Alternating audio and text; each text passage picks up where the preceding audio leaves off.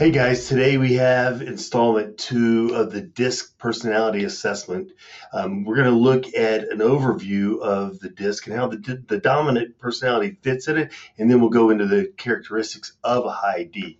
Um, a high D is going to be an outgoing type person, and they're also going to be task oriented.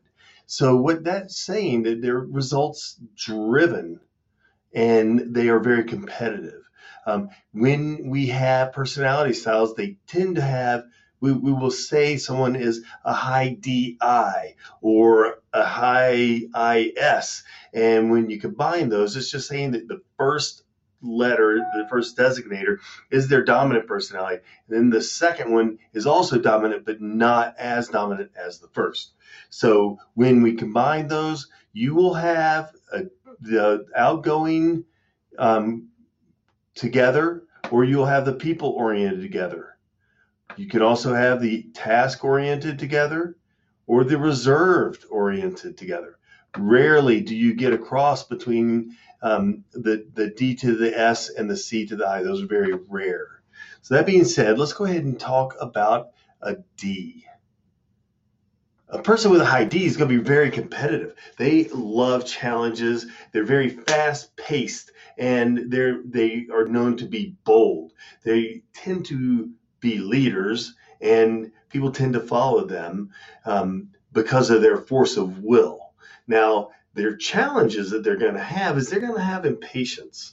They're going to be you know very blunt with you, and sometimes they may hurt of feelings, the feelings of a person like an S or a C because they come across so hard charging and they can hurt the feelings of an I too because I person wants to be accepted. So you have to be careful if you have a high D personality to look out for being impatient with people, blunt and having to win. They fear being taken advantage of and appearing weak. So when you're communicating with them, you don't want to um, be a salesy person. Um, you want to be direct with them. Get to the point. They also want the bottom line.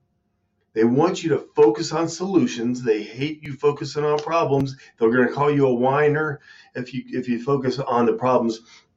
And don't repeat yourself with these guys because they're the the type that are, you're going to wear through their patience and they're going to be done with you. So when you are maybe talking to a seller that is a high D, you're going to be talking to them about getting the job done. Here's what it's going to take. Here's how we're going to do it. Here, sign right on the dotted line and get out of there because you want to get to, uh, to the point with them and be direct with them. When you start being becoming salesy, that's going to be a challenge.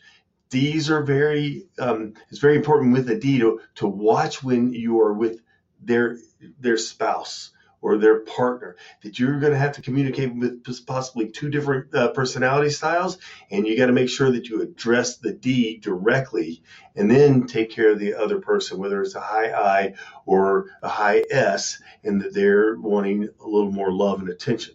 So there you go. There's the, the high d personality style for you. And um, look forward to next week's. We're going to be talking about the i